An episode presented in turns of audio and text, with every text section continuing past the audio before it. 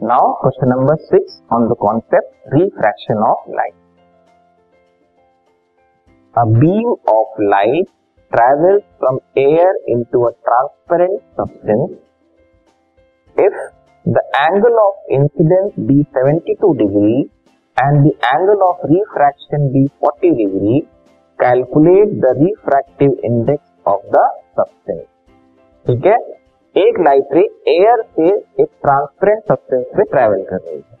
transparent substance क्या है हमें पता नहीं है ठीक है it can be anything angle of incidence की वैल्यू और एंगल ऑफ रिफ्रैक्शन की वैल्यू दे दी गई है आपको उस सब्सटेंस का रिफ्रैक्टिंग इंडेक्स कैलकुलेट करना है और कुछ कैलकुलेशन में यूज होने वाले टर्म्स की वैल्यू दी गई है ठीक है sine two degree five and sine forty degree four दिया है ये क्वेश्चन में दिया रहेगा जब आपको इस तरह कैलकुलेशन करनी है ठीक है इन वैल्यूज को आपको याद नहीं करना है ओके तो इस क्वेश्चन को हम सॉल्व करेंगे ये क्वेश्चन डायरेक्टली रिफ्रैक्टिव इंडेक्स के कॉन्सेप्ट पे है जिसके लिए हमें फॉर्मूला पता है स्नेल्स लॉ से refractive index M equal to sine I upon sine R ठीक है वो भी मीडियम जो है ट्रांसपेरेंट मीडियम है वो भी सेकेंड वाला मीडियम हमको पता नहीं जिसका हमको रिफ्रैक्टिव इंडेक्स कैलकुलेट करना है तो उसके अकॉर्डिंग आप इसको वन और टू मार्क कर सकते हैं मतलब वन हो गया एयर मीडियम और टू जो सेकेंड मीडियम ट्रांसपेरेंट मीडियम की बात कर रहे हैं जिसको हम वन एंड टू बोलते हैं मतलब लाइट जो है फर्स्ट मीडियम से सेकेंड मीडियम में गई है और ये रिफ्रैक्टिव इंडेक्स सेकेंड मीडियम का कहलाएगा ठीक है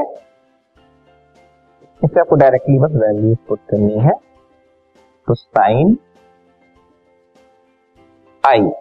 आई कितना दिया है 72 डिग्री एंड आर है 40 डिग्री ठीक है तो sine 72 degree upon sine 40 degree और इनकी वैल्यू आपको रेस्पेक्टिवली दी हुई है